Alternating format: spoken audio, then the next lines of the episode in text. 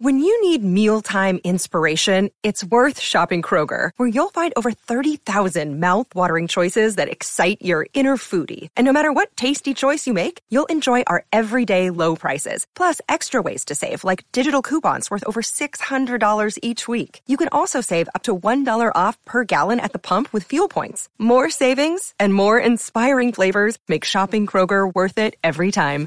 Kroger, fresh for everyone. Fuel restrictions apply.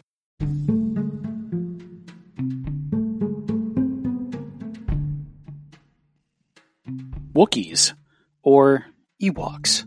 Welcome to H's Basement. Let's get started.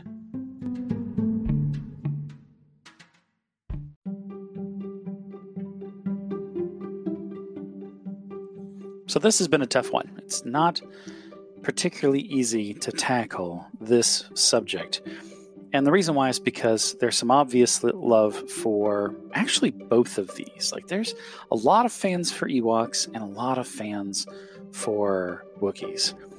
So, to compare the two is a little bit difficult because there are a lot of differences and there are also a lot of similarities. But if you've never seen Star Wars, if you've been living under a rock for the past 30 years, if you've never traversed down the aisle of your local toy store during any one of the given holidays and seen the lineup of Star Wars figurines, then this next part's for you. And I'm not going to get into super detail about the lore and whatnot of these creatures, but just to give you an idea of what we're talking about. So, first off, the Ewoks. These are Endorians. They are native to the planet Endor and it is uh, the moon that had the base, that had the force field, that protected the second Death Star in the third movie, Return of the Jedi.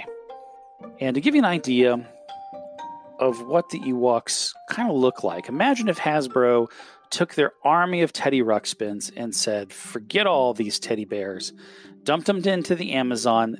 They became animated, got a little religion, and then learned to eat people and live in peace in the Amazon rainforests, then you might have a beginning idea as to what these creatures look like.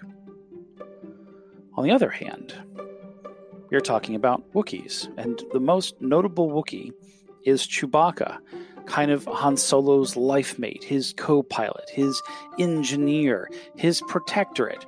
I mean, these these two are inseparable. They're like the Bert and Ernie of the Star Wars universe.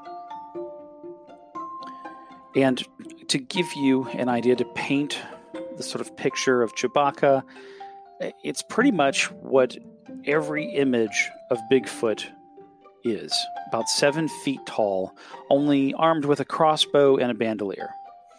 So now that we've kind of set the scene here, now that we've sort of painted the picture of these two creatures, uh, let's let's kind of bring them together and compare them. First off, both are incredibly strong.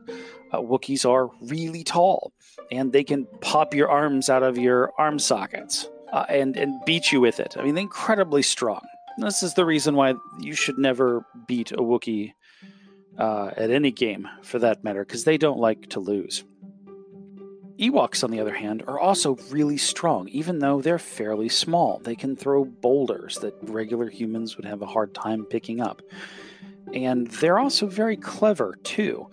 When we talk about, you know, these little creatures that are habitating in tree forts, if you will, uh, they're, they're actually rather clever for their their level of creatureishness.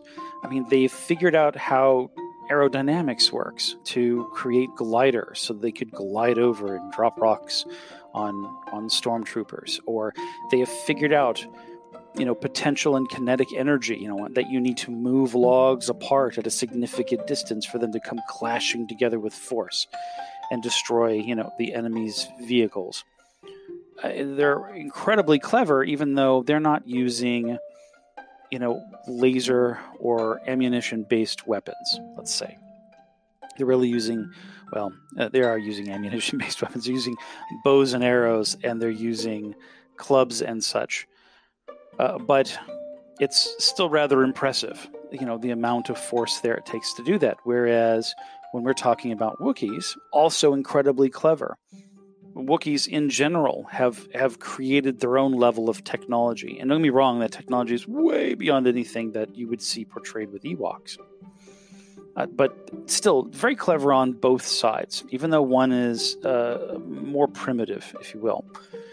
In comparing these two, the question comes up you know, which one is better? Would you take the Wookiee that is incredibly loyal to you, but is very untrusting of anyone that is unfamiliar, including you the first time you meet them. It requires an enormous amount of time in order to gain their trust. You know, or would you want to befriend Ewoks, assuming that they don't eat you, assuming they don't club you over the head and hang you over a fire pit? If you befriend them, the entire tribe throws a party for you. And they're willing to rally around you in mass to help you do what you need to do.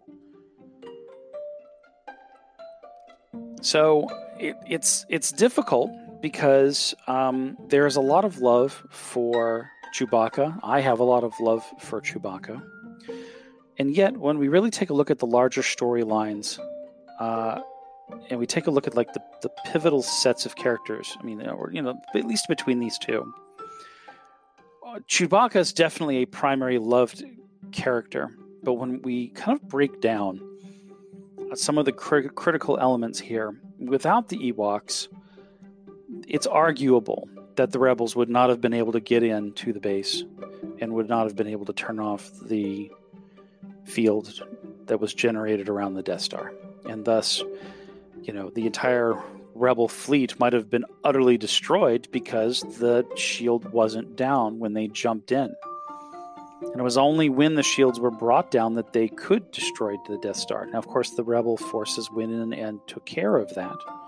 But it did require the massive Ewoks bringing their full force of booby traps in the forest down on the stormtroopers that were guarding that station. So you know, when we talk about sort of the, the, criticalness of it, that could have been the end of the rebel force right there. That could have been the end of of our our rebel heroes. Without the Ewoks, it would be a dramatically different story. Now, it could also be argued that without Chewbacca, it would be a dramatically different story. I think we would be a little bit more hard pressed to figure out what moment was the most pivotal there. You've also got the fact that you know the ewoks are very family oriented and and it is the tribe it's the community and i love tribe and community like if you're finding that sort of core of your people when we talk about star wars or star trek or firefly you have your tribe right? Your tribe is the people who get you the people who love what you love the people whom whom you can connect your lives through a commonality of appreciation for an art form and in this case, we're talking about the art form of movies. So, you know, you understand tribe and the power of having a tribe, the power of having people who who connect with you. And that's what the Ewoks have. Man, the Ewoks have a tribe. And if you can kind of instill the fear of God in them, or in this case, the fear of C- C3PO, uh, then you can motivate them. You can get them on your side. You can get them to really love and appreciate you. And then, then they will do anything for you. They will rise up in mass and happily sacrifice their lives to help you accomplish what you need to accomplish.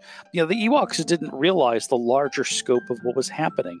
They just knew that they had found a new set of friends, and those friends needed some assistance, and they helped out. that ended up costing a lot of their lives the flip of that, of course, is that we've had this long-standing relationship with Chewbacca, and and he's kind of been sort of standoffish, not a super friendly creature, although obviously loving of Han Solo. Uh, but he also has uh, his family in Han Solo, but he's also got his own family. Like he has a wife and a child and a father as was revealed on a certain Christmas special. So he's got a whole family that he's left in the pursuit of assisting Han Solo and seemingly never goes back to them. Now, I'm sure that there are books that kind of cover the details here. I'm not really going into the books. What we've really got here is a father who left his family to do smuggling And that to me is a, kind of a loner sort of thing. And it's also a, a you know, creature here who is not particularly friendly to strangers. So throughout the movies, it's neat to see Chewbacca as this sort of strong, standoffish character that obviously has an affinity and a connection to Han Solo. But at the same time, it's hard to connect because he's really not nice to anyone else. At least not initially. At least not initially. Like he warms up. And maybe that's the that's the part we connect to is you see something that's a little rough around the edges and when those edges get a little bit sanded off and you start to see the relationship take place such as you know with c3po eh, eh, him and c3po's relationship sort of buds a little bit and, and they become much more friendly towards each other through you know the camaraderie that they have uh, across various movies, then that that becomes cool. Then maybe you become closer in that sense. You know, Chewbacca becomes more of a friend to you by proxy because you get to see what what causes him to warm up a bit to the other characters. But I'm going to take this to a personal place then, and uh, and say, hey, I'm just going to prefer the Ewoks because again, I'm I'm big on my tribe. Uh, when I was a kid, this movie hit me at the right time. There are a lot of people who would argue that the second movie is the best. To me, based on when these movies hit me, the third was my favorite. It was the most visceral, it was the most action packed for me. Uh, it had, again, the utter destruction of the Death Star. It had an ending that arguably is very Disney esque before Disney even purchased them, but it was this sort of happy ending where, you know, we've accomplished that final thing. This could be the end of this series, and this was a good way to end it. Uh, and again, a lot of people would argue that that's that's kind of a a, a, a Pollyanna candyish way of of presenting that, and that maybe the Ewoks were too fluffy too too much of something that you would, would end up selling on a shelf during the Christmas season season. But for me, it was the perfect visceral movie for the age that this was introduced. You know, the first one kind of bored me. Second one fell asleep in the theater, but the third one really grabbed me. And I won't necessarily say it was because of the Ewoks. I think it was much larger than that. Uh, but having stepped back now, you know, if if I had to choose for me, if it was one versus the other, I'd like to see the Ewoks introduced again. I'd like to see them sort of circled back into the the universe and, and the story and the maybe future plot lines. Uh, because uh, they they were a little bit fluffy and a little bit of a humor punchline, but I think they served a critical role in that movie and the future movies after that. Uh, and on top of that, I think they are somewhat underappreciated. Even though I think there's a small niche of people who really like love the Ewoks, but I think I would go Ewoks over over Wookiee. And I know that sounds unusual, but I want to hear your reason for why you might choose Wookiees, or maybe your reason for being, you know, a, a closeted Ewok lover. Let me know. Get on Facebook, hit us up on Twitter. Let us know what your opinion is. And if you think I'm just horribly wrong, by all means, I want to hear it. And this has been a special episode of Get to the Good Part. Thanks for listening.